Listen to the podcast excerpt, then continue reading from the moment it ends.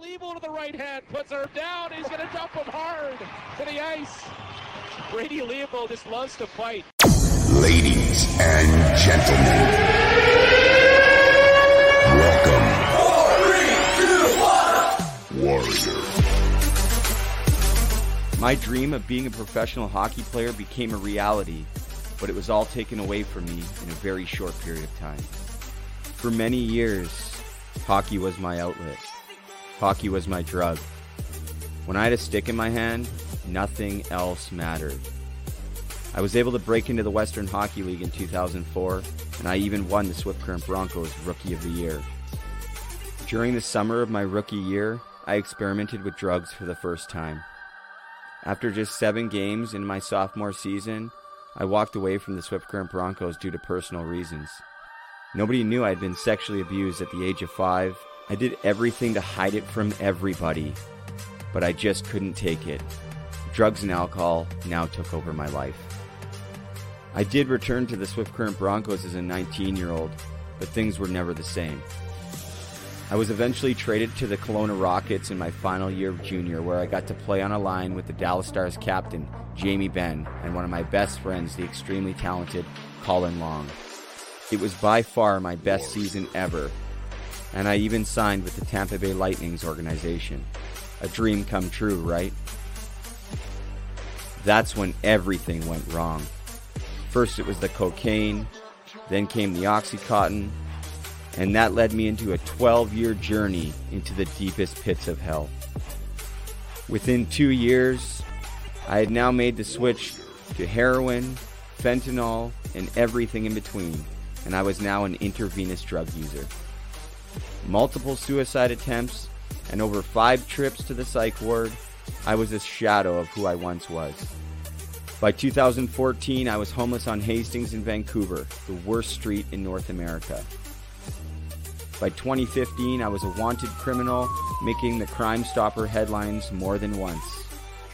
After spending three years in jail, I had completely given up. With nowhere to turn and nowhere to go, I finally started to get honest. I took a chance and made some major changes. This is my story. Temple 911, where's your emergency? Someone overdosed? What's the address? I overdosed over 10 times. I'm one of the lucky ones. And for that, I will always be grateful. This is for all the men and women we've lost.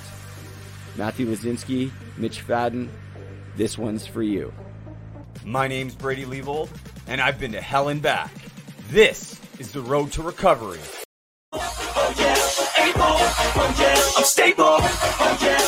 What is going on? Welcome. Hockey to Hell and Back episode number 102. I'm Brady Leavold coming at you live from beautiful Muskoka, Ontario. I'll tell you what, though, it's a little bit cold up here today. I had to get my team issued sweatpants on just before hopping on here. I don't know what's going on. It's January, it feels like these last couple of days. But hey, if you're watching live, thank you so much. If you're listening after the fact, thank you so much. Share it with your friends. If you're on YouTube, press like, press subscribe, all that stuff you hear people say that I never thought I would say at almost 35 years old, here I am saying it. But thank you to everyone who supported me in the show and puck support and everything, because I know I say it all the time. But you know, sometimes I don't really pay much attention to that intro intro video, and I'm working on a new one. I've been saying it for like six months, but so, on the other note, like sometimes I just digest all of that, and it's like wow, and it takes me back uh, to just how far I've come. Just even in the last two years, I, I I'm excited to bring Chris Knuckles Nilan in. He's been on the show before, but it was over two years ago when it was called Hockey to Heroin, The Road to Recovery. A lot has changed, but I'm super excited to get Knuckles in here. I don't want to take up any more time. I have lots to say at the end of the show. One quick promo from the beautiful people at Team Issued and one of my favorites, Regan Bartel, and we'll be right back with legendary Chris Knuckles Nilan. Hi there, it's Regan Bartel, the play by play voice of the Kelowna Rockets, Brady Leavold's biggest fan. Team Issued is connecting all walks of life. Team Issued does this by recreating that special feeling of being a part of something bigger. A community for all striving towards the same goal. TeamIssued.ca. Promo code TOEDRAG15 for 15% off. Shout out to Regan Bartel. I'm hoping that maybe this summer, which I don't know if it's going to happen, but I got to get back to the Kelowna Rockets Alumni Weekend, one of the best junior hockey organizations in the entire CHL. The Kelowna Rockets do an amazing job for their players, for their alumni. It's just such a beautiful city to play in with beautiful people. I can't wait to get back out to Kelowna. Hello to Regan. Hello to Jesse from Team Issued. Thank you for all your support. But now let's get to the reason why you guys are all here. You get to hear me talk enough. I'm very, very excited uh, to get Chris Knuckles Nilan back on the show. I got a phone call about two weeks ago in the morning, and I look at my phone and it says Chris Knuckles Nilan. I haven't talked to him for a little bit, and I'm like, holy shit! I guess I best I, I guess I better answer this one. So I answered it and uh, talked about coming back on my show, and uh, of course he's got his show, which is fantastic. We're going to talk all about it. But this is a guy that I really look up to. You know, tons of success on the ice, Stanley Cup, over 3,000 minutes in penalties, an NHL All Star. But to me, his biggest accomplishment was taking his life back and saying no more. He lives a life of recovery and he's somebody that I look up to. So without further ado, originally from Boston, my man, Chris Knuckles Nilan. Brady, how, how you doing, pal? Doing What's happening? Doing very well, man. It's uh, it's really nice to see you, and uh, it's really nice to see everything that's going on, man. Your presence on social media, Nux. Holy shit! You, I, I, that's all the entertainment I need. Your stories, whether it's related to your playing days or just what's going on in your everyday life. You're getting injured. You're doing this. You just make Well- me laugh, man. What um what did you just say? You're doing this at 35 years old? I'm 64 fucking years old, okay? And I'm doing this social media, 64 years old. I'm like, what am I doing? But You're uh, killing. listen, you know, I you got to try and build up the following and get people to, you know, when you promote your own podcast, you got to do some things. Uh, you got to do that extra stuff. And listen, I enjoy doing it. It's fun. It, it's something I didn't think I'd be doing at this age, but you know, I haven't lost uh, my job in radio. Um, I wanted to continue on and um, and try and make a living, and um, this is a good way to do it. Yeah, and uh, I I know I, I really enjoy it too, and I think a lot of people. I think what a gift you you give to people by doing that because you're, you're so good at what you do, Knuckles, and your stories. I'm not sure I've met anybody that has funnier and more uh, intricate stories that you just are unbelievable. So I'm so happy that you're Well, doing thanks. it, and and and you're a co-host there with Tim Stapleton on the Raw Knuckles podcast. Tell me a little bit about how that came about and who Tim Stapleton is. Well, Stapes, uh, he played a little bit in the NHL, right? He um, was in Winnipeg, um, in Toronto for a cup of coffee. Uh, he, as Tim would say, he showered with the guys once, uh, and uh, then he played over in Russia. That's Um, right. And uh, American kid, and I I met him at a uh, in a uh, a Zoom uh, conference that we had, and I ended up meeting him, got to know him a little bit, and um, thought he was a funny kid. I saw him on Spitting Chicklets, and when I started th- thought about starting my own thing, um, you know, I said maybe I'll do it alongside someone else, see if I can get somebody I'm compatible with, uh, someone a little younger, maybe reach out to a younger crowd, which Tim is, and um, uh, a funny kid, knowledgeable, and um, yeah, so that's how that came about. The marriage of Knuckles and Tim Stapleton. Stapes, funny guy. Yeah. Um, you know, had a good little career. I played with Chelios. He played with Chelios, which is incredible. I played with Chelly, you know, eh, Chelly come in his first year. I was already in Montreal. And then um those two played together in uh Chelly's last year when he was in Atlanta and he was still trying to hang in there and play. Incredible career he had, but just never wanted to hang him up, Chelly's. He'd still be playing if they didn't if they didn't say go home, he'd still be playing. I have I I have made him go home. I have no, yeah, I have no doubt in my mind. That's uh, that's that's actually hilarious. How, what's the age gap between you and Tim then? Like twenty something years? Oh, Tim's uh, about 40 years old. Yeah. So Okay. 20, uh, yeah, about 24 years. Uh, Wow. Yep. Not to date, not to not to date Chris Chelios, but holy hell, he he did. It seemed like he played in the league forever, but uh, he he was in a rem- remarkable shape to be able to do that. But Yeah. um, where tell me a little bit like what uh, your podcast what can people expect out of the raw knuckles podcast i've seen it and i love it but i just if you know what what do you what's the main kind of goal? What are you guys talking about? Is it is it hockey today? Is it past stories? Is it a a little bit of everything, you know. L- Listen, I I know.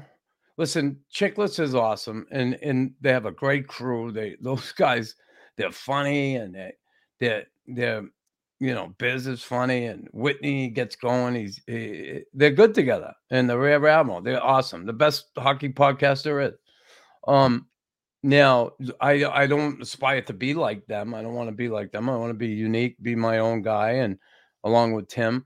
I, I guess what I'd like to do is maybe get into a little bit more of the some of some of the serious talk. I guess uh, uh, you know, guys growing up, their relationship at home, you know, how they get to where they got, um, you know, their story somewhat, and you know, and certainly having a different range of guests, you know, and um, y- y- obviously hockey is how I'm starting this thing. Do I want to expand? I love to expand. I love to be able to have, you know, people on from all walks of life at some point. But uh, I got to get that following to be able to do that, and hopefully, um, no matter who the guest is, people uh, will come on and tune in. So we'll see. You know, it, it takes time to build, as I'm sure you know. Um, and you know, we're into it now a couple months, and um, you know, we're we're working our butts off. Yeah, and it's uh it's fun. It's fun from like I'm a fan, right? So I sit back and I watch. I've listened to the show, and I, I love the presence on social media, as I alluded to earlier. Um, what you guys are doing is fantastic, and I just think people, like you said, it just takes time for people to get eyes on it. Uh, but no doubt, it's uh, it's going to be a tremendous success. Just while we're here, um, I'm going to put it on the screen there. The Raw Knuckles podcast. Make sure you follow them on social media. I'll have it in all the links if you're listening on audio after uh, at the Raw Knuckles podcast on Instagram, and then to follow Chris as well. Uh, Knuckles on social media is at Knuckles Nilan on Instagram, and uh, I'm telling you, do your do yourselves a favor and follow both those pages because it'll make your day a hell of a lot brighter. It has mine, so we'll we'll we'll put that back up at the end of the show. And subscribe, follow, and like. Right. that's that's right. Subscribe, follow, like, tell your friends, share it with your friends, put it everywhere. Um, let's get let's get into that a little bit. I mean, I think we talked about it two years ago when you were on my show, uh, some about your story. Let's get into some of your story about your childhood. I think some people know uh, you grew up in the tough end of Boston, and and uh, you always kind of had that chip on your shoulder. Um, is that true? Yeah. Oh, yeah, for sure. You know, it, listen, um, I grew up, you know, my dad was a military man. He was uh, special forces, um, uh, Green Beret. He certainly was a guy who instilled discipline in the household, for one. Two, he's a guy that taught me um, to, I guess, help me to navigate the streets of the city I grew up in. You know, everybody's always trying to get over on you.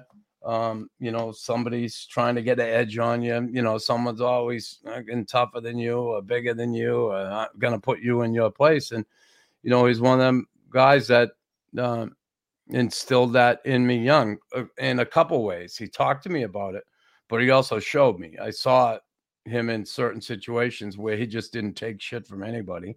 Um, uh, uh, I saw him in a couple uh, fights at different times in our lives. I saw him um, take my sister up the end of the street when some girls come by the house and a bunch of them start yelling at my sister, scumming her out, saying shit about her, calling her a whore and this and that. And my sister was, I, I gotta say, my sister was 10th grade. My father went upstairs, said, Susan, come on, let's go. Get in the car. And they drove up the street. I jumped in the car, with my brother, because there were some boys there too. And just in case, uh, my brother and I had to step in. My father brought us along, and we caught up to them. Uh, my sister, my father said, "You're getting out of the car. You're gonna uh, go up to that girl and kick the living shit out of her. She will not come by the house and ever disrespect you again. I guarantee you that." She got out of the car. My sister went up and ripped that girl's hair out of her head, kicked her ass all over the fucking neighborhood. And, you know, I'm like, yes, I was psyched. I was a young kid, right? And, you know, I just saw that. My father instilled that in all of us. And, you know, um, you know, I like that.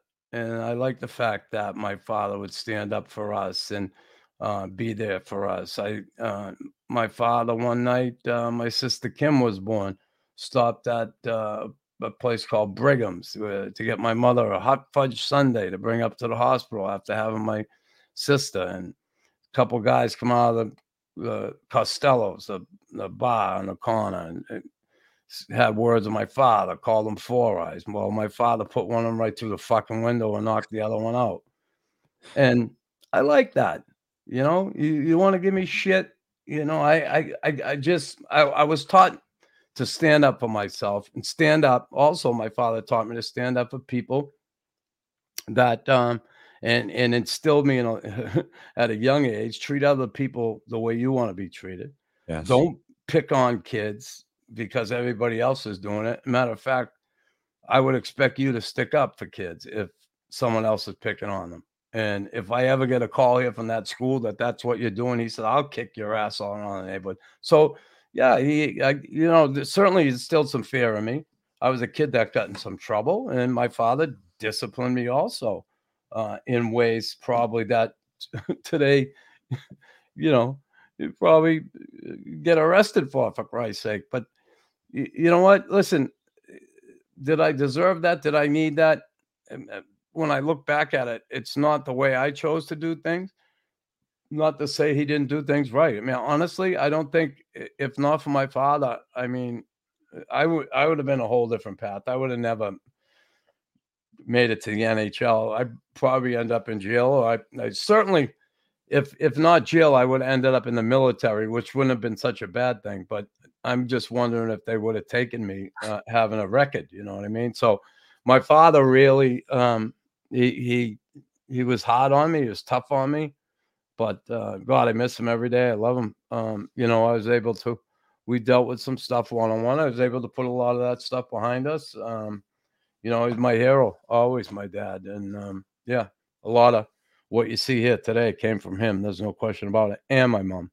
Absolutely. There's no doubt in my mind. And uh, yeah, I'm sorry for your loss. And uh, just to everyone out there, too, happy belated Father's Day to all the dads out there, my dad, and and everyone whose dads have passed on. You know, it's uh, can be a tough day, but it, it's amazing to hear the memories and to be able to, uh, you know, come back and kind of have a greater understanding of, of how he really molded you to the to the man you became. And I, you know, when I watch some of your your clips from playing in the NHL, I mean, you had over 3,000 penalty minutes. It's no secret you were a banger, right? Like you, so they don't call you Knuckles Nilan for nothing. Um, mm. But what I see a lot of is you not fighting always for the sake of yourself. It was always sticking up for teammates and and trying to set a tone for your team and putting yourself on the line for the greater sake of the team or somebody else. And that's sort of what I heard when you were saying that. Yeah, you know, but like I said, that started a lot of that started um, back at home growing up yeah. in the neighborhood. I did hanging around the street corner, sticking up for friends. I did the same same thing for my friends or my teammates, my family members. I, I would always stick up for um, my friends or teammates. I was just I was brought up that way. It's what I was taught to do. It's uh, uh, you know out of love, out of loyalty, and and and that's what I did. I didn't mind putting myself on the line uh, for other people. Um, you know, my dad being a Green Beret, um, you know, in um, in in Latin, uh, they have a saying "liber oppresso," and it's it means free those that are oppressed, and that was um, uh, mm. something that my dad kind of lived by, and certainly instilled that in me. And um, as far as I guess my teammates and and and certainly that role I learned at a young age watching the Bruins, growing up where I grew up, and and I I loved the way the Bruins played. I loved everything about the way they played the game of hockey. yeah, yeah, I I love the crash bang. I love the drop in the gloves. I love the all of it. Yeah, the scoring the goals, uh, team toughness, all that, and you know, growing up there and watching them all them years certainly rubbed off on me. And um, you know, it it it you know after minor hockey and then playing it in high school and then off in, in prep school for a year and then college, um, I was fortunate enough through, um, you know, a, a coach of mine who was friends with Doug Harvey and Dickie Moore to get drafted by the Canadiens. I would have never got drafted by the Canadiens if not for one person um, that coached me at a young age. It's really important. Eh? It's it's sometimes it, it is to to notice that it can be one person that can really give you that break or to really help push you through. Before we go any further, I have to say I know you're from Boston. You're obviously a huge Bruins Yeah. fan. You played for the Bruins too, as well. Uh, Yep. you- You would feel right at home where I'm sitting right now, not behind me, but in front of me. I'm actually in Harry Sinden's niece's basement right now. Wow. And, yeah, and uh, his his uh, his nephew actually before the show came up to me and said, "You got you got Chris Knuckles Nilan on your show tonight?" And I said, Mhm. "Yeah." He goes, "I met him at the outdoor classic game. He is the nicest guy I ever met." He's commenting on the thing, so I, I have to Mhm. say, Jason Jason said that to me before the show. He got hello to Jason. yeah, so um, yeah, that's Harry Sinden's nephew. But I mean, the Bruins, there's Bruins stuff everywhere. And I say it almost every show. I'm from Vancouver, and all I can see is Vancouver getting torched in 2011 after we lost. Yep. yeah. Um, I remember it all too well. no Mhm. kidding. No kidding, right? Um, we could talk a little bit about your career, um, maybe uh, down down the line here in a bit, but I really want to get into kind of some, the meat of things. Um, you're really open. Uh, you were, uh, to me, one of the first that really I saw who became really vulnerable. I mean, yes, Theo and and Sheldon Kennedy came out with some stuff, but when it came to the the, the drug addiction uh, and the word heroin, especially, um, that was something that was new to me, having been a heroin addict at the time when I saw it. Um, just never never thinking that another hockey player could get there. And today I now know that just in 2021 alone, we lost just in the hockey community, ranging from minor hockey players up to professional. Just to my knowledge, 14 hockey players died of fentanyl overdose in 2021 alone. So, Incredible. yeah, I, uh, that, that I didn't know. I didn't know that stat. That's incredible. yeah, I, it's uh, it's an it's obviously an epidemic, and um, it, it's really sad uh, what's going on out there. Um, but I want to ask, I kind of want to ask you about your your journey into that world, coming out of the NHL, and and and and where did that start for you? Was it alcohol, pain pills? How does how does Chris Knuckles Nilan get to the essentially rock bottom?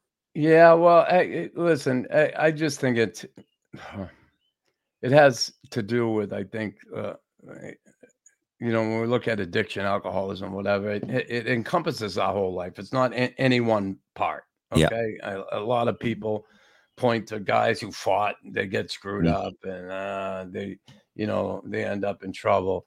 Um, they try and point to one thing and and you just can't because when you look at addiction and alcoholism it it, it, it it's a progressive disease obviously but it, it starts somewhere and usually it starts back in your childhood somewhere Yeah.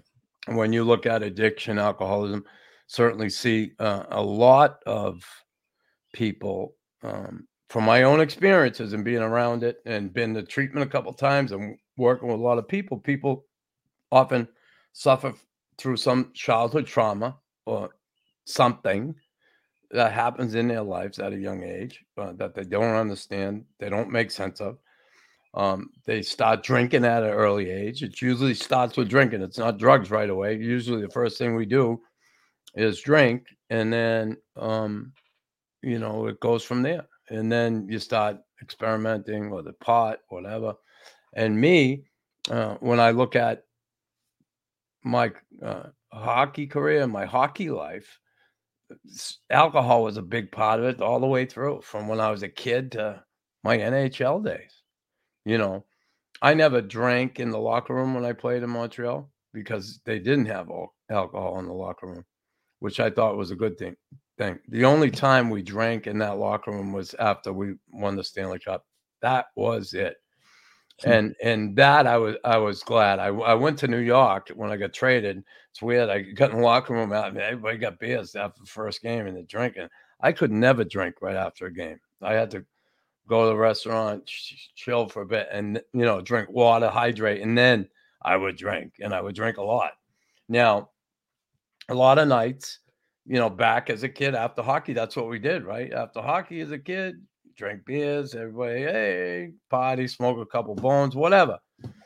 and and then you, you know, off to college, same thing in college. After every game, we're at the college bar, whooping it up, and you know, it kind of went hand in hand. It was part of the culture, especially back in 60s, 70s, 80s. That was the the culture in the NHL.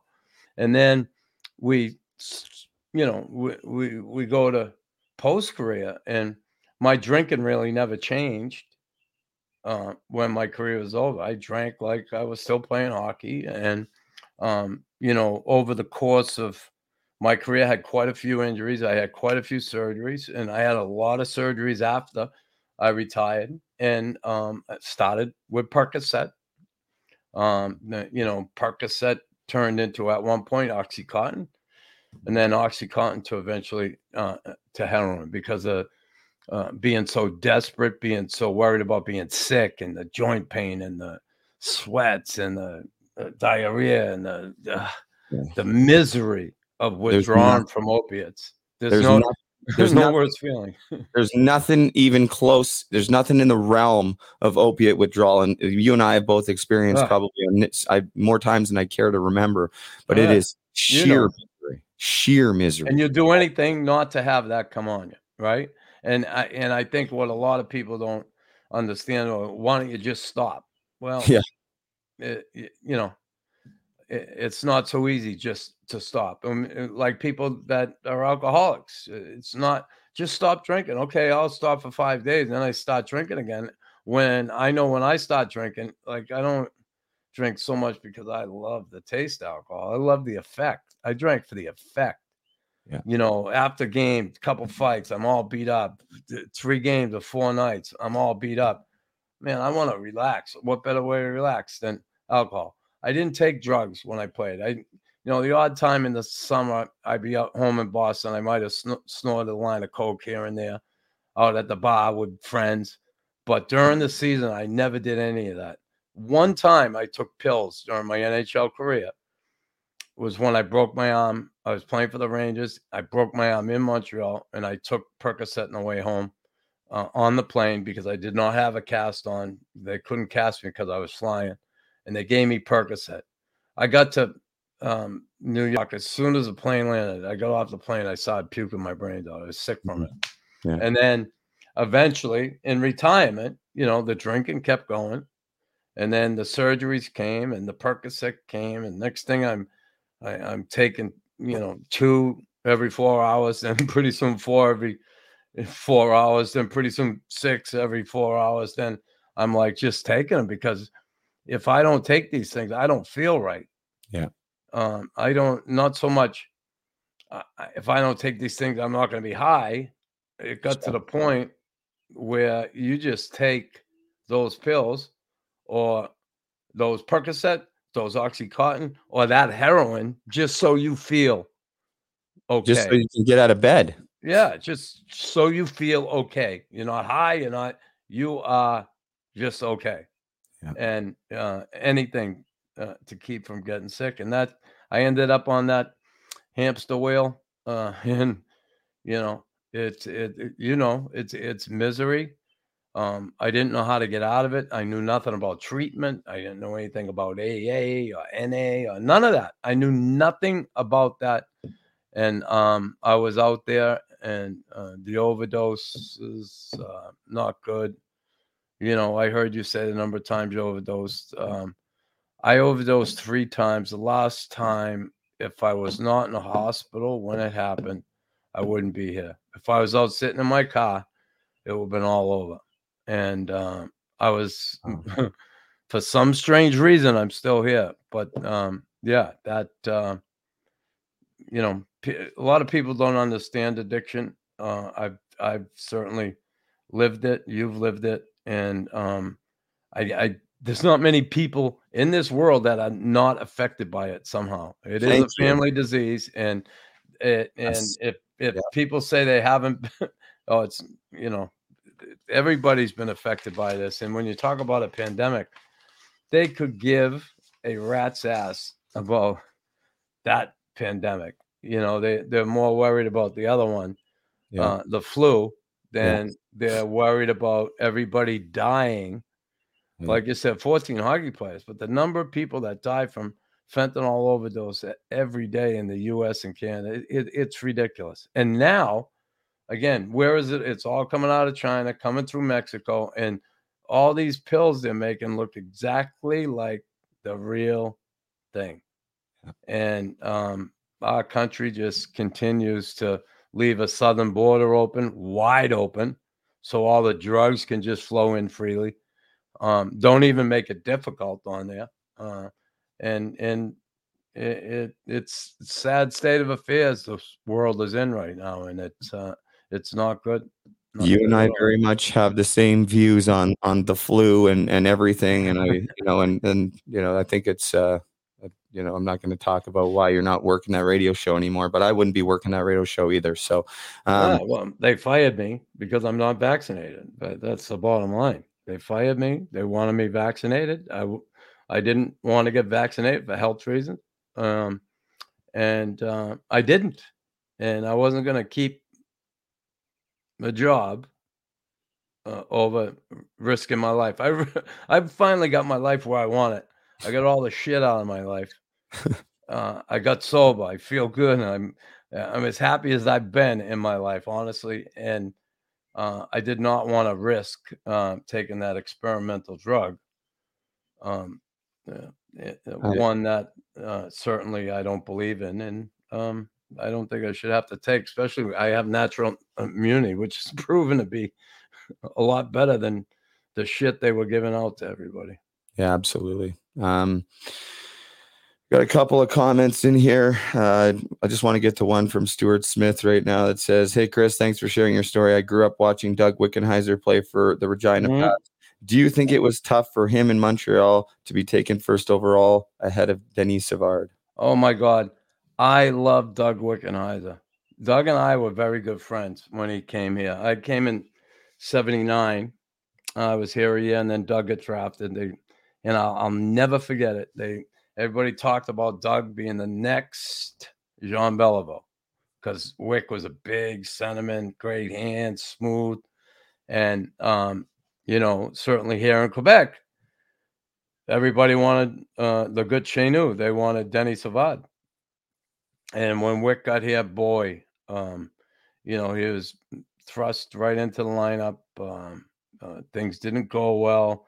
A lot of pressure. There was a lot of negative media on him, and the pressure grew and it built. He just he had a tough time to deal with it. He didn't have a great support system. I mean, he did. His teammates cared about him and tried to tried to be there for him, and uh, he went through hell here. And I was so happy when he, he ended up going to St. Louis because he, he was freed up of all that. You know, we should have picked Denny Savard. We should have picked Denny Savard. It was done. Um, it, it was actually really sad uh, what he went through here. Uh, like I said, I loved Wick, and God rest his soul. Uh, terrible uh, what happened to him, but um, yeah, I miss Doug. I, I'd love to been able to see Wick today, actually, and it's uh, sad that I can't. Thanks for sharing. Thanks for sharing that story, and uh, just to answer Stuart's question, it's great uh, to be able to hear that. But yeah, it's a very sad story. But I remember, my, like, I never got to to see him play by any means, but playing in the Western Hockey League, going into Regina, it was Doug Wickenheiser was like this myth. Uh, and looking at his records from junior and his scoring, and I'm like, how does anybody get that many points in any league? Like, it just didn't even make sense to me. And I'm like, yeah, I'm probably never going to make the NHL if this is what I got to accomplish at 16. That's what I'm thinking. Um, I want to kind of get back into what we were talking about earlier um, with the recovery. So, tell tell me if you tell me a little bit like when it started for you. I know you mentioned taking the Percocet coming off the plane, um, and you said you, it's interesting because you said that you threw up, and I had the same experience the very first time I did, but I I didn't start with Percocets. I went straight to oxys, and I remember. I uh, I took one and I and I remember throwing up and I've shared this on the show before because my, it was basically like my body's rejecting it but I'm Yeah. um, but I'm now high and Yeah. I'm throwing up. And as I'm throwing up, I, I I know I'm throwing up and I know this is uncomfortable, but at the time I was like, wow, this is the best I've ever felt in my life. Like it just even though I was throwing up, I knew I was in trouble. I, I really knew I was in trouble. I was 21 or 22 years old and at the beginning of my pro hockey career. And it was like, I, I knew I was in trouble. And you mentioned the past traumas and stuff. Um, that's usually what we can take it back to is, and it doesn't have to be some sort of, uh, you know, for me, I was sexually abused, but that doesn't always have to be the case just because it looks no. maybe worse to somebody else. It's all perspective and what somebody else goes through. Right. And that's something that I like hammer home to people. But when like surgeries after retirement? Like, how long after retirement did you start to dabble in this? And then when did you foresee this becoming a problem? And then once it was a problem, was this something that you were like, how the hell do I get out of this? I got to do it on my own. You mentioned you didn't know about treatment. Was it like, fuck, I got to fight my way out of this on my own too? Yeah, you know, I like I said, I didn't know anything about it, but uh, as far as the Percocet, it pro- probably I got going probably around 95, few surgeries. Then I got going on the Percocet. And I remember um, after surgery having them. And, you know, it was the first time when I ran out, I went to find more. I went to the doctor and said, listen, I got this going on, that going on, and I needed more pills. And I got going on them. Um, and then I started getting them on the street. Yeah.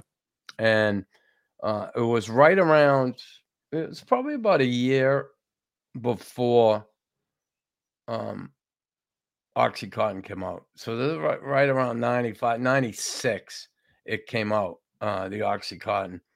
And, um, you know, that uh, Oxycontin, they said is yeah, non addictive, you know.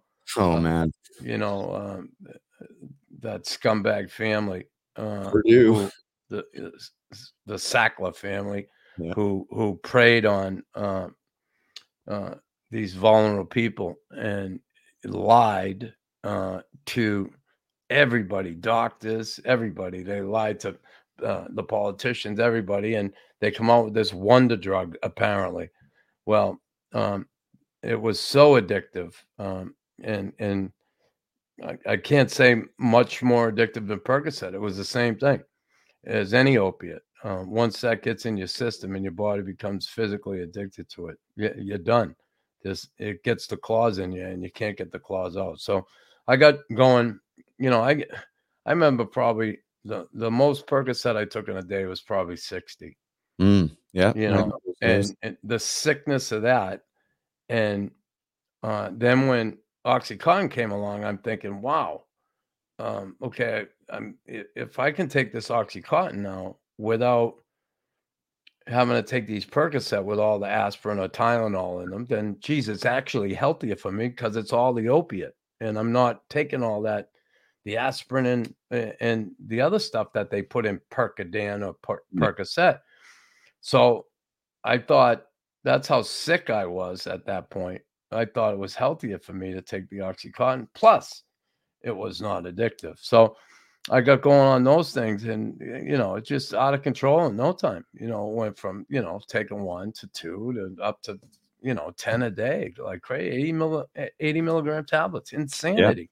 Yeah. yeah. And then snorting them, and then going snorting and snorting them, snorting them, and then you know that progression of um, with the drug when they got to the point, certainly where um, the government uh, was starting to step in because all these people were starting to get addicted to it. They were trying to do some.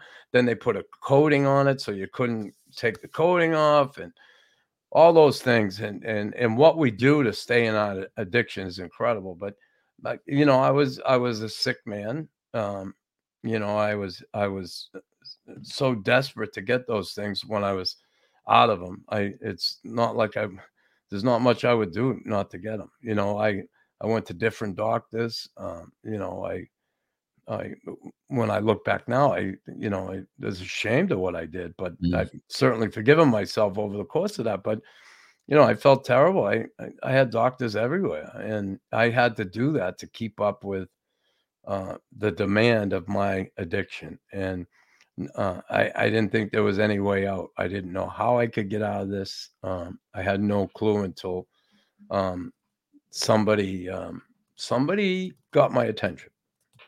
Somebody got your attention. Sometimes that's all it takes, right? And yeah. Well, it was a former teammate um, who um, not I'll say his name, Bob Gainey. He was my captain. And, you know, we would talk once in a while. He knew I was struggling you know, he kind of knew something was going on, the drinking, the what. He didn't know, but he knew things uh, were difficult. And he gave me a card um, from somebody in the NHL. And it happened to be Dan Cronin, who uh, is the inter- lead interventionist for the NHL. And Dan had come out to meet me in um, in Boston one day. And What, what year is this, Knuckles? Uh, that was uh, right around 2000 Okay. like nine, late 99 or no early 2000 march and because it was st patrick's day and um yeah dan um he um came and met with me and uh, you know we talked and he he could tell you know obviously i didn't realize i was talking to a heroin addict uh, a guy who uh, had suffered from this disease for so long and had been sober for so long Wow. and you know he's asking me what i what do i do to deal with some of the injuries i had over the course of my career? And i said oh now and again i take a percocet here and there but not not a lot. Meanwhile like you know you know i'm lying through my teeth. I don't want to tell him i'm snorting 1080s a day Yeah. and you know just out of hand. And anyway dan had kind of realized he, he didn't think he was gonna get to me but he asked me if i'd meet with a therapist south of boston down in a town called duxbury uh, with this woman uh, uh, dr ikeda and dr ikeda i met with uh, three times. The third time i was i was a chocolate mess on the floor bawling crying and i was on a plane the next day to to uh, treatment for the first time back in 2000 i flew to california with the treatment center and um, i learned how to at least i got introduced to how to live a life without drugs and alcohol but um, yeah i got introduced to it it lasted about three years uh, not even just under three years and uh, i didn't think i was an alcoholic um, I knew I was a drug addict, but I didn't think I was an alcoholic. And I started drinking again. And it took me back To the drugs. to where I didn't want to go. Yep.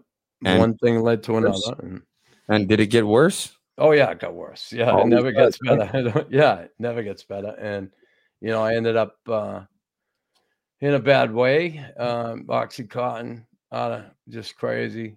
And then uh, eventually uh, snorting the heroin. And then I went to treatment once again and relapsed not long after I was out and ended up on heroin once again. Um, this what, time what year? now? What what this year are is we in now? 20 uh, uh 20 uh, I went to treatment in 09 and I get out and I relapsed probably about 7 months later and um I got sober again in March, April, May um May of 20 um 11 and then and then I was good for a while. And I relapsed one evening when my mother had a stroke in 2015 and I almost bit it. And um, I've been sober since. Uh, my um, sobriety date is uh, December 7th, 2015. That's amazing. And uh, there's Su- Susan Cook uh, is watching. There's a few comments, but she says, "Thank you, Chris, for being so authentic and real." And uh, I'll just echo those words, man, because it's uh, sometimes not easy to talk about. Uh, you know, I, I certainly understand because you and I went through a lot of the same stuff as far as the drug st- side of stuff. So it, it resonates with me huge. But you mentioned something earlier that I wanted to point out to people watching or listening is that when the government tried to step in and do something about these oxys, and I'm kind of curious, I, I think that's where you're leading to, but that was the same for me as I was doing 10 to 15 80s a day, like minimum. If I didn't have that, I was like in Yeah.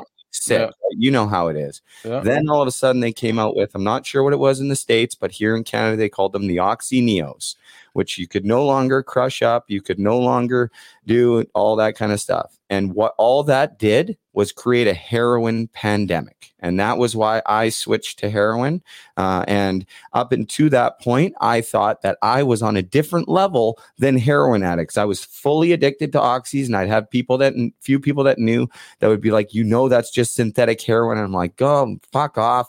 Yeah, right. Mm-hmm. This is mm-hmm. this is prescription whether i'm getting it i did have a prescription for a while but also doctor hopping like you until finally the doctors are like yo you're a drug addict and we're not giving mm-hmm. Yeah. It to you anymore and then to the street.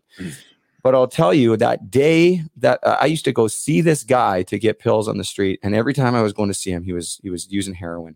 And i would just look and he would offer it to me and i'm like yeah right man. Like there's no way in hell i'm ever going to No, do it. Ooh, that bad stuff.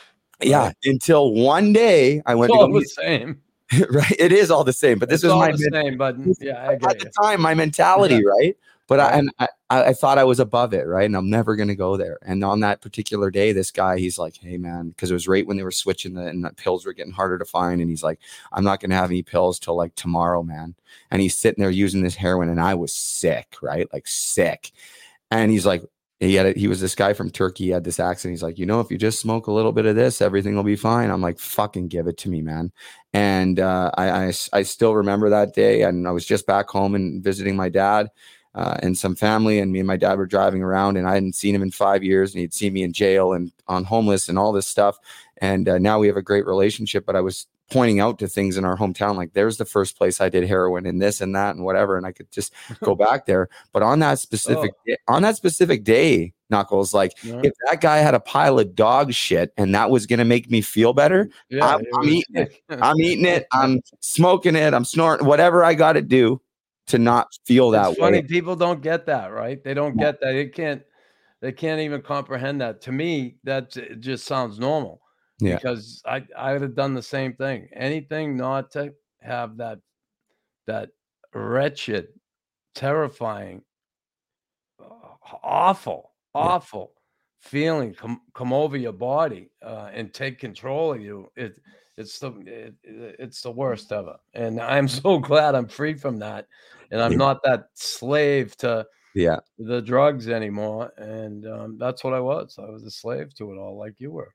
absolutely. And uh, it, it is the most hopeless, helpless feeling. And when you keep trying, like you did and I did in treatment, and you get a little bit of clean time, or even in some cases, almost three years, and then all of a sudden it's like you're right back in. You're like, what? Like how? Like I'm never. It feels like you're just stuck like that forever. But here you are. How long have you been sober? well i'll be if i make it to december 7th i will be seven years sober the longest time I've had in the last 22 years. I tried, started to get sober back in 2000. So I've had stints, right? But this is the longest stint right now. And um, yeah, it, I just, um, you know, it never gets better. And uh, I'm Yeah. going to say it here that yes, I'm not going back that way, but um, it is one day at a time. And that's how I got to treat it. That's how I got to take it. I have to do the things on a daily basis I do to keep my sobriety where it is right now, uh, keep my life where it is right now, and and have the happy life that I do. You say you with your dad. My dad was never more proud of me than uh, uh, when I got sober uh, or happier uh, in my life, and our relationship was in, incredible. Um, and God rest his soul. He got to see me sober.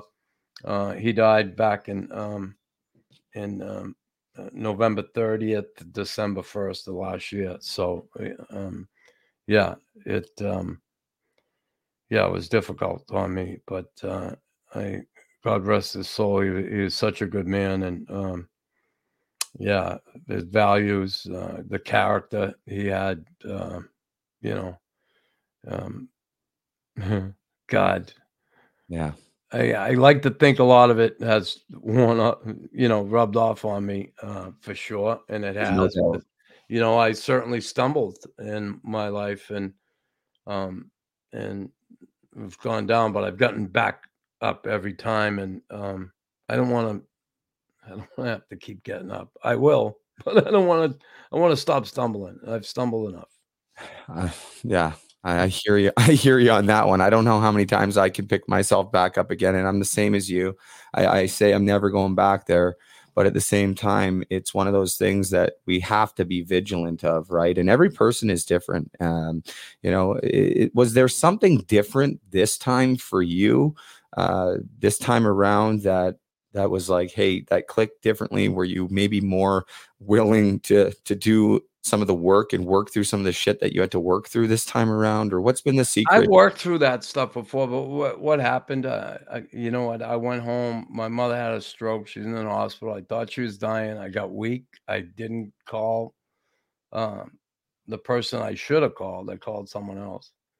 Yeah. And um, I thought it um, would help me get through that that miserable time of possibly losing my mom and that painful time. And um, what it did is almost kill me. I mean, that was the one um, that, it, like I said, if I if I didn't do that in the bathroom in the hospital and then walk into the room where my mother was laying there after having a stroke and my niece not being in that room with my dad, if I went out to the car and done, I would have been in the car and I would have never made it out of the car and I would have uh, I would have made it out of the car into the grave is where I would have ended up.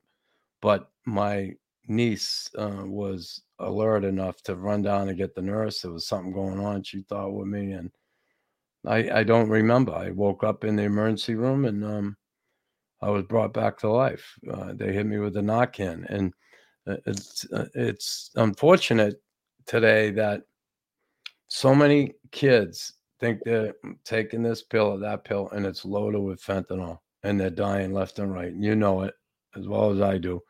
And um, uh, it's just crazy. Our country doesn't, um, they don't do enough um, to try and help, help these kids that are addicts. It's like, I don't know.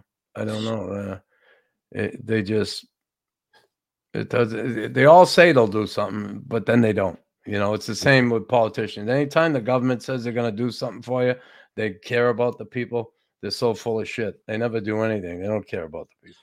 They care about themselves. Yeah, to me, it's a it's it's a lot of smoke and mirrors. Um, they every- care about enriching themselves and their position and make sure I get reelected, and that's a, that's all they give a shit about. They don't give a shit about the people. I know, and it's sad. Uh, you know that uh, overdoses now claim more lives than than automobile accidents. Every, Right. So crazy. And, and and it's it's interesting because you know it like i just share a quick story because it is it's everywhere. And i say the same thing you said earlier. I go up to people because i share whenever i'm out i'm talking i have puck support and i'm talking about puck support and i'm talking about this stuff. I'm trying to create conversations about mental health and addiction and i'm really open about my story because i mean i have nothing to hide. It's all out there anyways and by talking hopefully i can help somebody. I was at a rink the other day. I'm not going to say where because i don't want to you know put it out there but this private rink uh, somewhere here in Ontario. And I met the one owner who's uh, who's a guy, and and he was there, and I was doing some skills training, and then I left. And the first day I met him, and then I got a message from him and said, "Hey, my business partner really wants to meet you." and uh, she's an older lady. She wants to talk to you. And I said, "Oh, that's great." I'm thinking maybe she wants me to come down and do some skills coaching and and everything else. Come to find out, her daughter passed away of an overdose five years ago, right? And like the owner of this hockey rink, and it, you know, it's it's everywhere. Like I go to people and I say, if you can tell me uh, whether you or somebody else you know that doesn't know somebody who has been affected by mental illness, illness or addiction or both, because oftentimes they go hand in hand, please tell me because I'm I've yet to find one. There, they, it doesn't exist. So why is it that more isn't being done. I'm not sure what the answer is exactly, but I, I found, and I and, and maybe you can jump in here too. I found that the best healing for me and the, the healing where I've seen people get healed, it happens in community. Like people helping people. Like instead of looking to these these government officials, like we know, I, I'm in agreement with everything you said about them. It's like instead of looking to them to do something, it's time for the people to start taking care of their neighbors and their communities, and like that's where the the real difference is going to be made. Do you, do you yeah. Eh, eh, I, I listen. Uh, the community I'm in to stay sober is awesome, and it, it helps me. And I show up and suit up every day. Um, what I will say, as far as um, uh, our world today um, that we're so divided uh, as a people. Uh, I don't care. You can say, "Oh, we're not. It's not as bad as you." It's bad.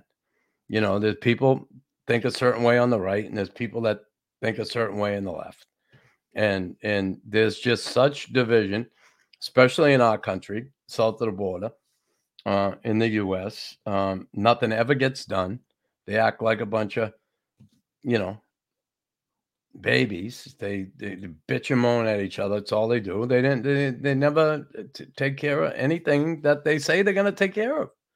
It's just, and and all the while they enrich themselves, and it just, you know, we're split in half. You know, and and you're right about it. Uh, and anytime I've been at a treatment center, the two times I've gone, uh, I found that community very healing and and uh, and and loving and caring. And if the outside was a little bit more like it was on the inside of one of those places, um, you know, the world would be a better place. And here's a lot of people who who yeah, they're trying to get well. They're they've been sick um, uh, from drugs or alcohol, and they're trying to get well, and they're in that community and um, yeah, it's not real life in there.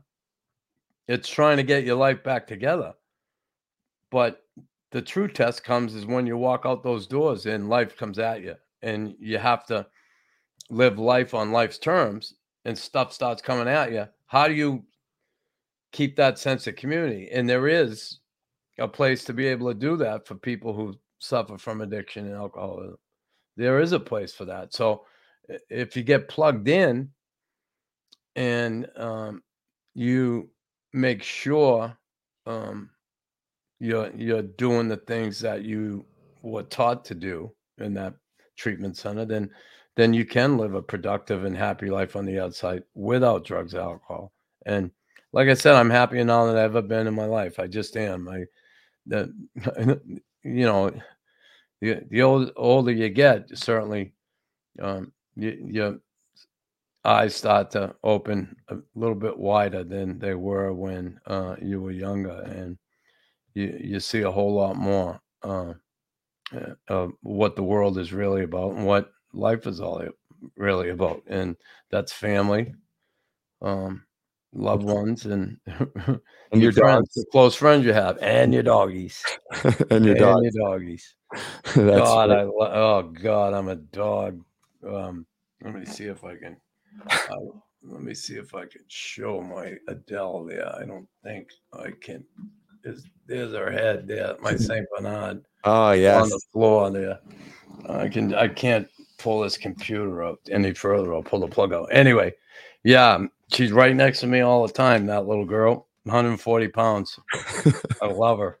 Just a big ball of fur and love. Um, God. And then uh, my other one, my golden Bodie. Oh. Um, he's been with me. Um, Since you got clean, right? yeah, and and just like helped me in so many ways. You know, when you first get sober, like when I did, I'm sure you had to deal with some of those anger issues. You know, a lot of a lot of stuff, and that dog was like a service dog to me. Was by my side. You know, really, uh, really. Um, I anytime I came. I mean, if I was watching a hockey game and I yelled, like he would come over to me and like give me this look, like calm down, calm down, and you know him along with Jamie, my significant other, Yeah. the love of my life. Um, yeah, they've helped me, um, you know, become a better person and, and and get rid of some of those character defects that I had that um, they just don't work for me uh, uh, back in the day playing hockey, some of those character defects might have been assets, but they don't work anymore. very very much so. Um yeah j- just hello to jamie too because she uh she helped coordinate the first time you came on my show. She was Yep. super super kind. Uh, i think probably gave you the elbow and been like hey just go on this kid's show. He looks like Mhm, hell and he's in recovery and just go do it and whatever.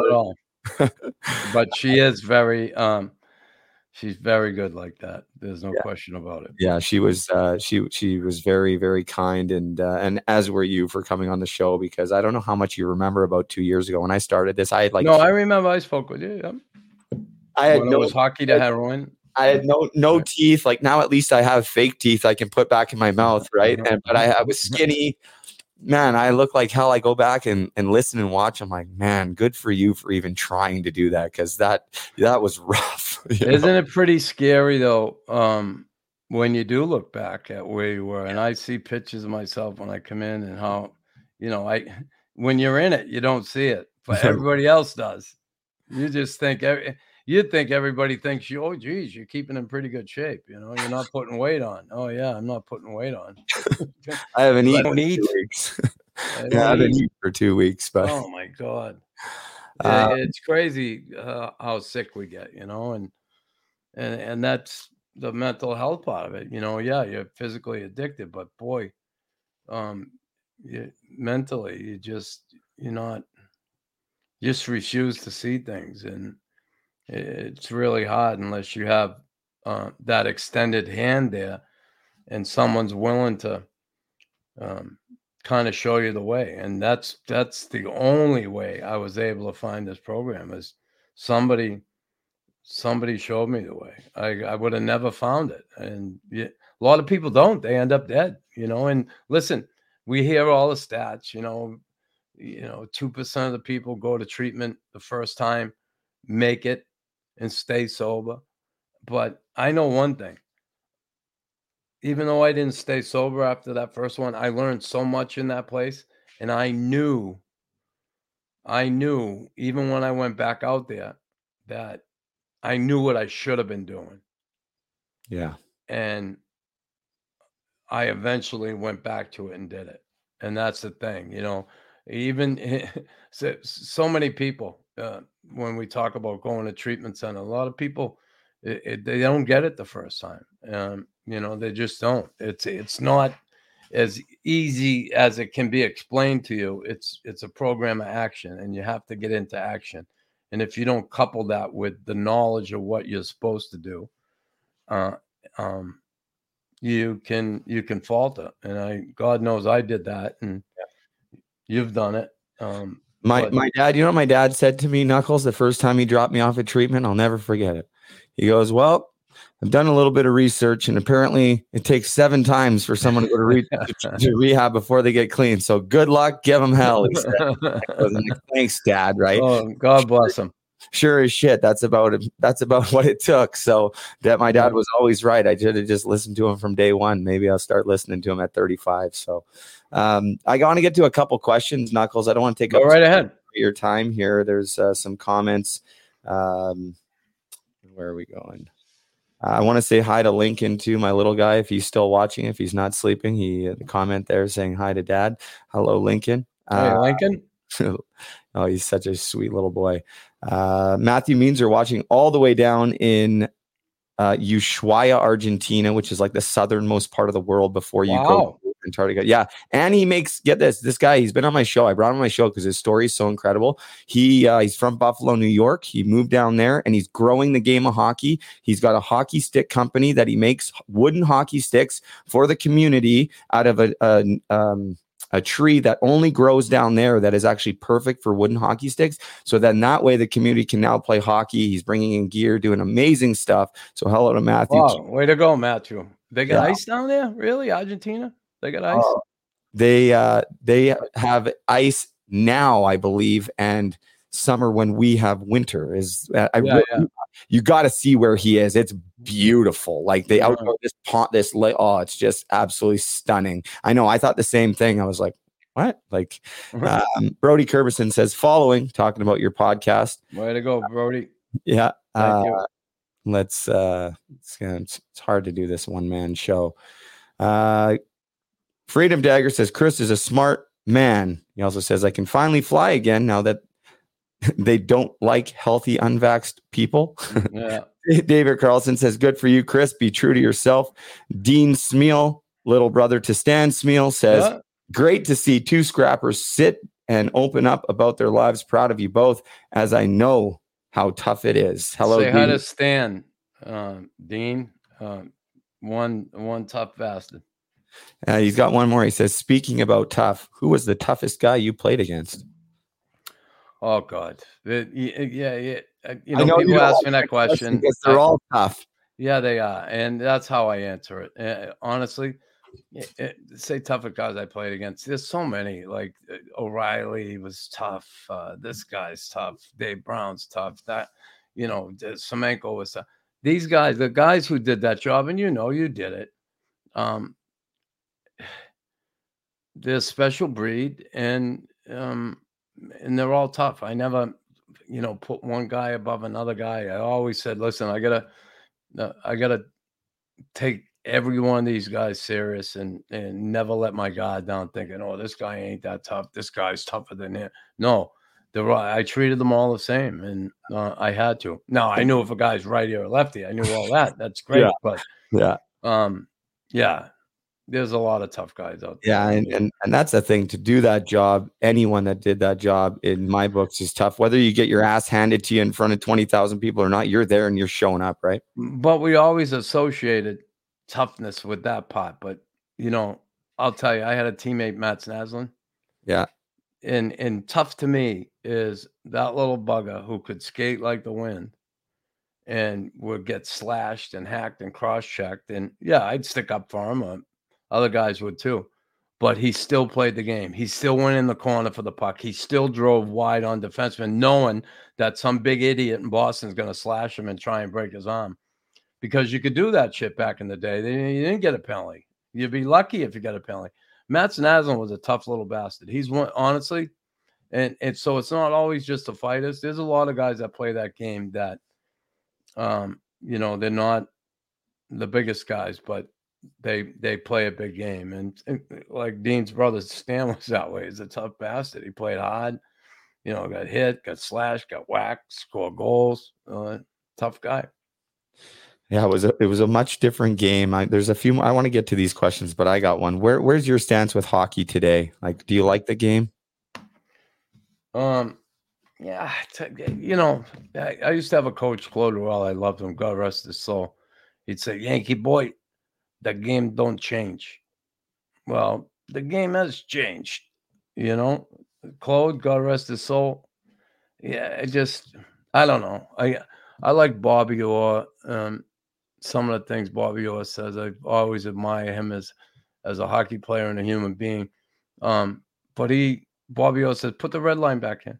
He said, what I like to see is a team come up the ice together and have to pass their way up the ice and find their way up to the other zone instead of that one long pass, you chip it in, chase it, or it's so wide open now. And and that's fine. They want speed. I get it. They want all that. I see guys now, they get clean hits, they got to pay for it, right? The guy gets hit clean and the, the teammate wants to go. s- And honestly, the fighting part, it's bad enough fighting a guy with a helmet on because you're going to hit the helmet now and again. But with the visor, I just, I, I think it's stupid. I Yeah. think it's stupid when I look at it now, honestly. And I did it for so long, but I look at it, it's like there's no purpose for it in the game anymore.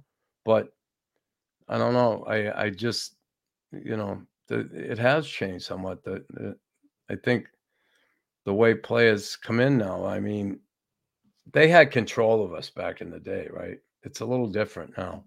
I think, uh, you know, the coaches, you know, they told you to do something, you fucking did, and you didn't say, hey, hey why or show me, you know, show me. Uh, none of this. Say, I'll show you. I'll show you the fucking door. You're on the way to the American Hockey League. I'll fucking show you. But now it just seems today, you know, they get that that fucking um, iPad. I if I was ever coaching, Oh. I'd fling that fucking thing so far across the ice. Why do they have those? Um, you What- know, I I love what Kreider did to Zibanejad. Yeah, I love that too. I I, love loved it, and and these two guys, I, I really like that because I saw Kreider afterwards talking about Zab- Zibanejad, and he was in tears at the end of the playoff. He was talking about how that committed that guy is and what a player he is, and it, it was really emotional. But he did that in the game, which I really like that. But I like to see the fucking coach do it. and not another player have to do it. If I was coaching, I wouldn't want him on the bench. I'd say, listen, here's the deal. You know what you did out in that fucking shift? You know, did you fuck up and you're not sure if you've well, you come in between periods and I'll show you what you did wrong. Yeah. Okay. If you want to see something or you're not sure about something. But during the game, you come off that fucking ice, catch your breath, take some water, and get your ass ready to go back on the ice. Boom. I I I can't stand that fucking iPad thing. I, I can't either because how how many times how many more times in that game is that same situation that they're watching going to happen? Probably not likely. Like Yeah. everything's different. It's like what is watching? They want to look at themselves. they do. I know. Oh, what, what I do? Oh, how can I deke them better? Dude? Fuck off. I agree. I I say it. I can't. Bunch of bunch of shit. I can't stand it. Um, uh, we got uh, Freedom Beggar again says Bob Gainey is pure class. Awesome. Bob Yeah. Gainey, good man. Very Smeel good man. Ginsing, nice to hear that Yep. they helped. Uh, friend of the show, former Montreal Canadien draft pick Graham Bonner watching. Graham, Says- how are you, bud? Bones says- Graham. He's he's also uh, I can say this because Yeah, they show him know. recover. You know, he's a he's a Yeah. he's a friend. He's a friend. Right. He's shared Yep. his story on this show. Coming up to uh, 26, I think. 27, maybe. Uh, sorry, I'm getting late here. Love you guys both. Two of my favorite guys. Uh, people from Sober is Cool, which is one of the biggest uh, social media pages for sobriety. They're watching uh, great people over there. Says legends. Thanks for this. Uh, Graham also says proud of both of you guys. Warms my heart. And uh, Sober Brothers. He Graham giving a shout out to them as well. Um, Brody watching says, "That's it, Knuckles. One day at a time. One day at a time. Keep fighting the battle. Appreciate how pure and honest you've been together, as well as telling your story." Um, we got Thanks, David Carlson. We got David Carlson out there in St. Albert, Alberta. Says, "Agreed. The government wants us divided. We should not be fighting each other." We're we're simpatico, Chris. Great. We're great interview, Chris. Thank you very much, guys. Um, Stuart, assistant fire chief in Abbotsford, also uh, one of my good friends, says my dog is my therapist, which he tells me every day. He's like, I'm out for a walk with my therapist. He texts me pictures of his dog. We we walk, I talk, he listens every single day. Yeah.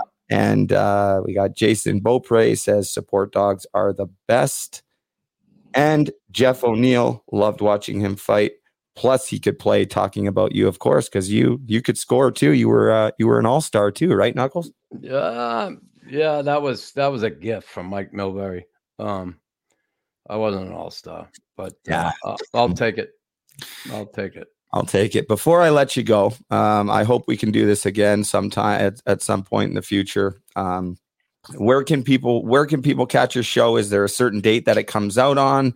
Uh, Comes out on Wednesdays. We a new episode every Wednesday. Um, Tim and I, you can catch it on you know wherever you watch your podcast, whether it's Spotify, uh, uh, you YouTube, um, iTunes, whatever, and yeah, uh, all all the sites. So, um, yeah, we're kicking it off. It's going good. Uh, every Wednesday we we come out with a new one, and it's just I, it's just lining guests up. I'm on the phone constantly calling people, and uh, it's crazy, crazy trying to get people to it's come on. It's fun and- though, right? It's a it's a yeah, good way I love it. meet I people love again, when you right? get them on there and you're able to really just get it going and have that conversation. Uh, I have fun with it. I had Big John Scott on Yeah, recently. I and love I loved that good. episode. I loved that episode. I loved it so much. The John Scott one. Uh, you guys, I guess, what is it? And I have your boy, who is also my boy, coming on. Uh, uh, Ted Nolan. Uh, Oh, yes. on your show, and Ted Yes. and I, and you, you don't know, but um, and I talked to him the other day. I told him how much I have admired him since the first time I ever saw him. And he was playing in Adirondack with the Red Wings, and I was playing with the Nova Scotia Voyageurs. And he scored two goals that night, and he had two fights. And I'm like, man, this kid is tough. And then I followed him the rest of that year in the league, and he just um, he impressed me. I really like what I saw on the ice. He's a native kid, um, and and um, you know the kid's been through a lot growing up in hockey back in that day, and the shit he had to put up with to try and get to the NHL, and then certainly an awesome coach, Ted Nolan. too, and the shit he had to put up with there. But the one thing I know about Ted and what happened in Buffalo is not what everybody says happened. Um, they're so full of shit with the rumors. Ted um, Ted Nolan is a really super guy, really um, a good person, really good person. Yeah, I had the uh, the opportunity to have him on, as you said, and get to know him, and uh, you know, I just I can't say enough about him too. And all uh, people are already saying, "Yep, Ted is one of my heroes." Uh, um, I'll be watching. Matthew says Three Nolan's Hockey Clinic does great stuff, and he says I'll be listening to that one for sure. Um, anything else we want to cover, Knuckles, before Uh, we let you go? no, we're all good. I love to fish. I'm a fishing fool. Are you? Um, yeah, I I just tell you, I'll give you a little. Uh, who do we got? I got Tim Peel coming up on my part, the former ref. I got Ted Nolan. I'm going to have Clint Malarchuk, nice. uh, Jeremy Roenick, Max Pacioretty, Brendan Gallagher, all coming up uh, in the next few months here, uh, weeks. cool. Sorry. Uh, so yeah, we're just trying to trying to get that variety, which you know, it's like always banging on the door. You know, the Three That's- Nolans Hockey Clinic. Yep, great Yeah. stuff. Is right, Matthew. So That's uh, that's a pretty that's a pretty great lineup you got. I I'm a huge Brendan Gallagher fan. Uh, he's from not where how I'm from. can't you be? I know, right? Right. Like, we're from the same area ish. He's a little bit younger than I am. Uh, but what an what an incredible. So uh, where are you? You're up in in Muskoka right now. yeah, I'm in I'm in Muskoka, but I'm from out west. I'm from near Vancouver. Like Yeah. I was I was homeless on Hastings in Vancouver Yeah. for like a year, right? Like that. And I, I had to get the hell out of there. But I'll tell you, I went back down. I went back there uh, very recently, and I went back down to Hastings, and I spent the day handing out sandwiches and water and talking with people, and you know, being able to show them, you know, because my my arms are scarred still from from living that Oh, life. right? But it but it was able to resonate with them because I was like, yo, look, I was here and I could show them, and um, felt really good to be able to go back into the the old war zone and then Might you of- move back out there one day? I love Muskoka, man. I love Yeah, huh? I love you. Muskoka. I, I don't know if I don't know if it gets much better than this. I I if you could give me a place in Kelowna in like near Big White up in the bush somewhere, that might be Mm-hmm. the only play, way to get me out there. But I got family back home, so I'm talking about it anyways. I love British Columbia. Uh, if if I lived anywhere else other than where I'm at right now, uh, Jamie's from Hawaii, and Yeah. um, you know we spent some time there. But I love British Columbia. I love salmon fishing. I love Vancouver Island. I love Campbell River. I love uh, Haida Gwaii. Uh, I just Bute Inlet. I've been. I I I just love it out there. You ever Uh, gone sturgeon fishing? I've been I've been in um, the Columbia River in Astoria, Oregon, but I I'm not big on you know.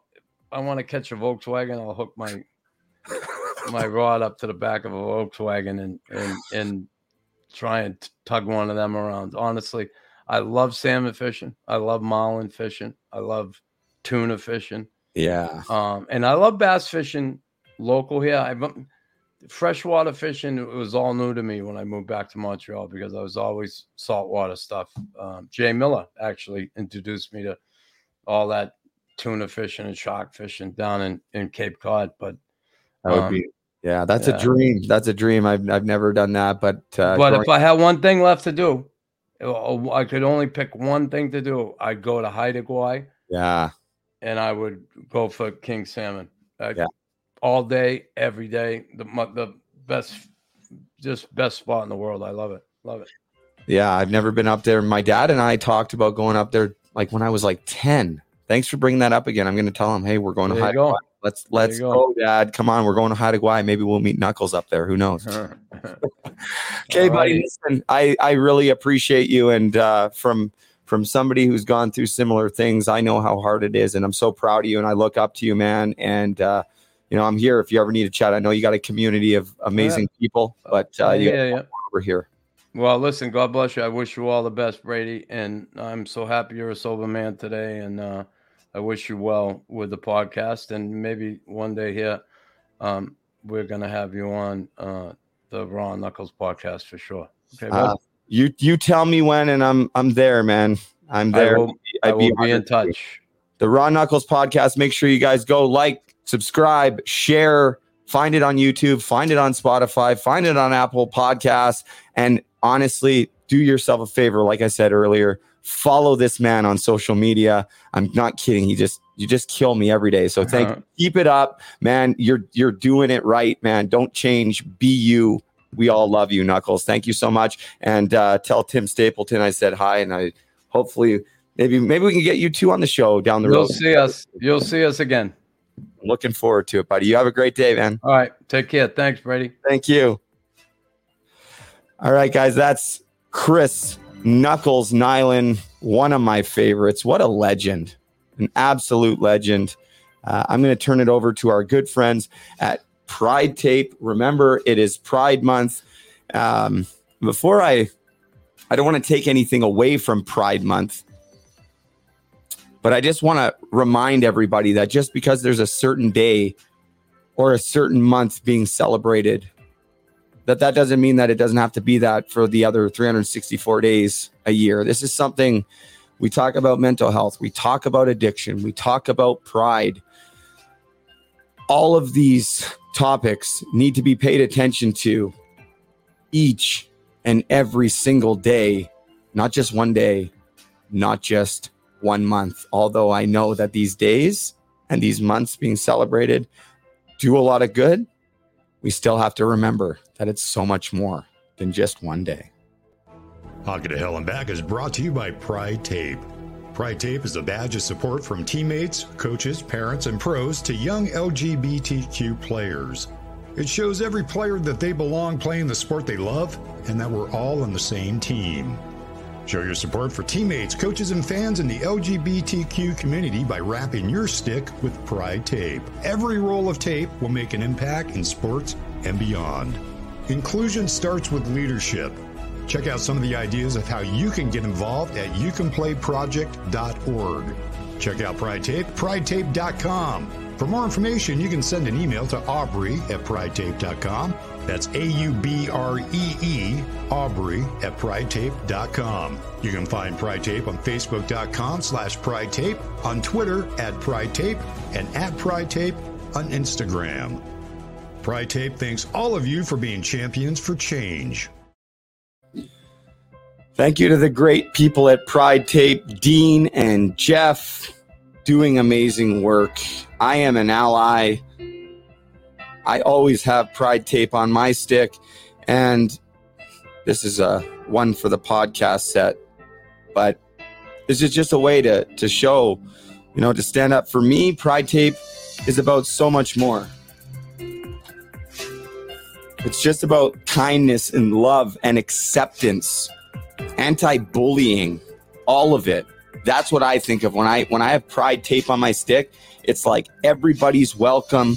We love everybody. Doesn't matter your your age your race your sexual orientation. None of it. It is all love. It is all love. And until the end of june so for like another 10 days anybody that orders pucks support. I think it was from June 15th on. I want to say no, June 10th on. Squirrel. Just kidding. I have a hard time keeping focused sometimes. ADHD. It's real. Um, every order, every puck support it, order is going to get a roll of pride tape. I hear banging coming from upstairs because I said squirrel, I think.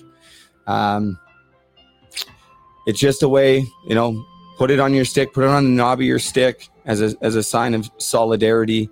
And while you're at it, get yourself a puck support sticker for your helmet to show that you stand for people's mental health and uh, that you're a safe place and that you know you're doing what you can to to be there for others and to educate yourself. Uh, and we're certainly working on things on puck support to make that easier for everybody pucksupport.com. If you like my hoodie, pain is real, but so is hope. We have a whole bunch of stuff, but I got to show you guys this. I'm sorry if you're listening to the audio. Our friend Stuart Smith just texted me that. He said, Twins, no joke. He's holding his phone, watching my podcast, and he's got the same hoodie I have on.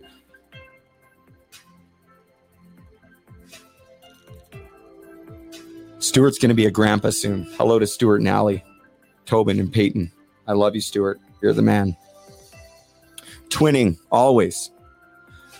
Pucksupport.com. Thank you to everybody who's supported us. Thank you to the great people at True Temper Hockey. If you're listening or watching this, if you have a kid, a son, a daughter uh, that's looking for some skills training, I'm so happy to be able to sit here. I could almost cry. I'm so happy to be able to say that I'm back on the ice coaching kids.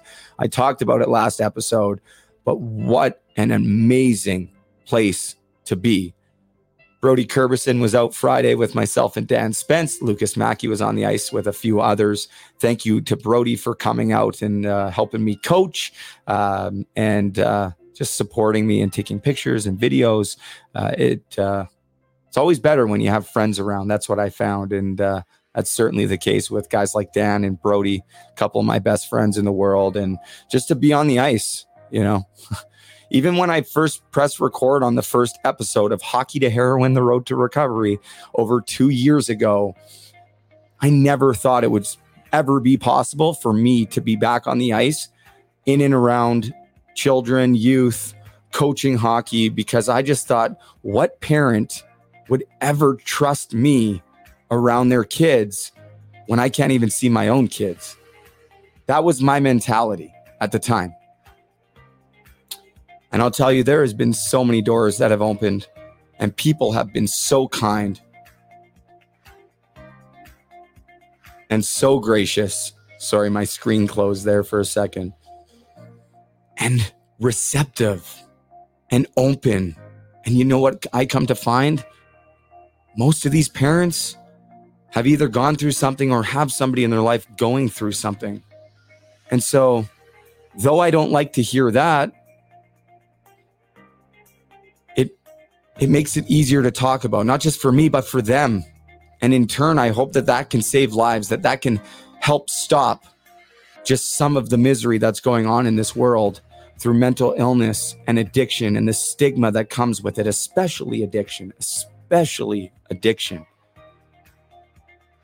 The next time you want to judge somebody who's in addiction, stop yourself.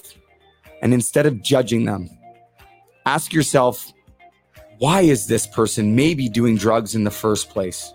Is it because they're a bad person? No. It's likely because they had some horrible shit happen to them that they never learned how to deal with. And the pain is so immense that they don't know what else to do. So when they find substances, when I found substances, to me, it was like the answer, even though it wasn't because it was misery too. But at least it didn't feel like reality. So let's stop judging one another and let's start asking why or how can I help? Let's lift people up instead of kicking them down.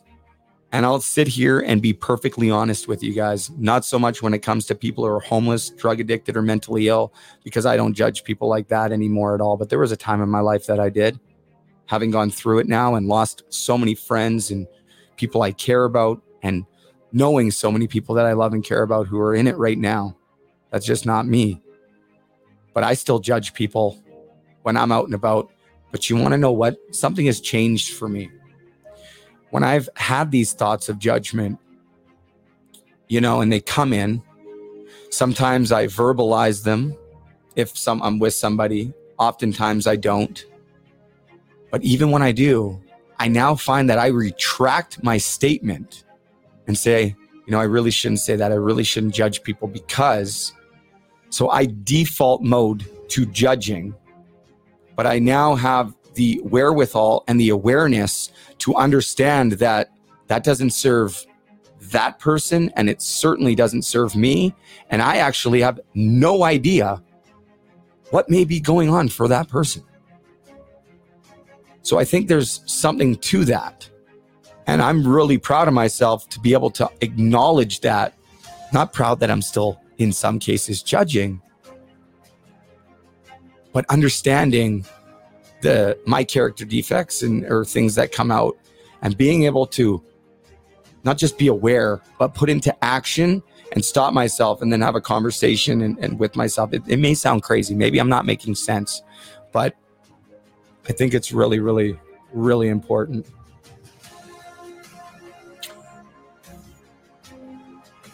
Anyways, we got Doug Eaton watching lunch tomorrow with Elaine. Elaine, come on up from Orangeville. I'll call you after the show. You got a whole bunch of puck support stuff to pick up, Elaine. Elaine is very, very close to puck support. Her and her partner, Doug, who is watching, Doug Eaton. Hello. Hope you guys are feeling well, and I hope all is well down there. Looking forward to seeing you tomorrow just because I have this here for people watching, I was looking at this and I don't even know why this is here. This is a photo album from from when I was a little kid. And uh there's some beauty pictures. Some beauty pictures in here for sure. Check me out as in my little Superman outfit.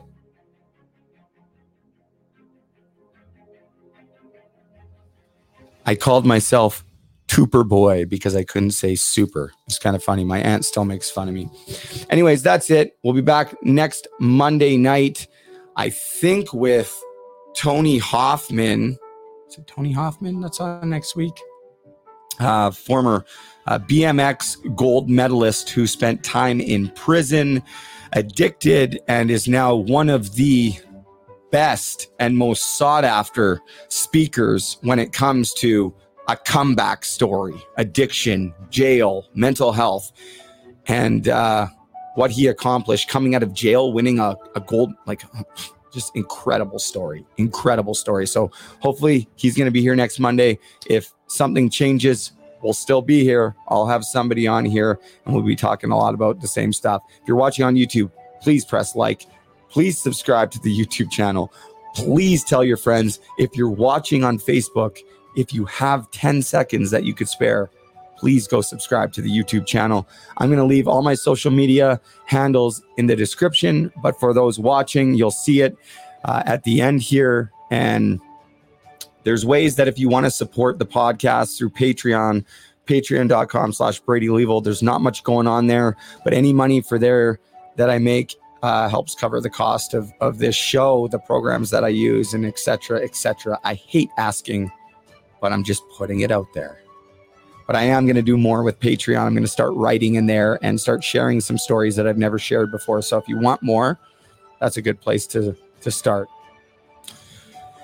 Anyways, thank you to Chris Knuckles and Nilan. Thank you to everyone for watching, everyone for listening. Happy Father's Day to all the wonderful dads out there, and uh, to my kids that I haven't seen. I'm not going to use their name but I love you. And every Father's Day is extremely difficult for me, though I'm grateful for what I have in my life. There is a massive, massive piece of my heart missing. And uh, I just love you guys. And uh, if you hear this or see this, I'm here anytime. I love you so much. Anyways, that's it for me. Until next time, be kind to everybody Find gratitude. Even if you're having a shitty day and you think it's just the worst, I promise you, you can find something to be grateful for. Take it a step further, write down three things you're grateful for every day. Anyways, until next time, guys, remember make it a great day if you so choose. Grateful. Oh yeah, able. Oh yeah, I'm stable. Oh yeah, no label. Oh yeah, you know me. I have only a path. I'm lonely but damn, I'm I don't want no fake love, I want the real stuff. Everybody listen up, cause I'll only say it once. I'm gonna show you all the path. If you want it bad, I'm gonna show you every side. Yeah, how you can get it back. Yeah, cause I ain't never done. I'll be number one. Working hella hard until I get just what I want. Yeah, rises like the sun. Yeah, fatal like a gun. Shooters gonna shoot and I'm gonna shoot until I fall. Yeah, let's do it on my own so I gotta get through it. And the only thing I know is to love what I'm doing. Never give up, never slow till I finally prove it. Never listen to the no's, I just wanna keep moving. Yeah, I put out all this art, it's my only medicine. Yeah, everything I do, I'm just being genuine. Yeah, I'm sick of being screwed, feel my own adrenaline. Yeah, I do just what I do, and I hope you let me in, let me in. Yeah.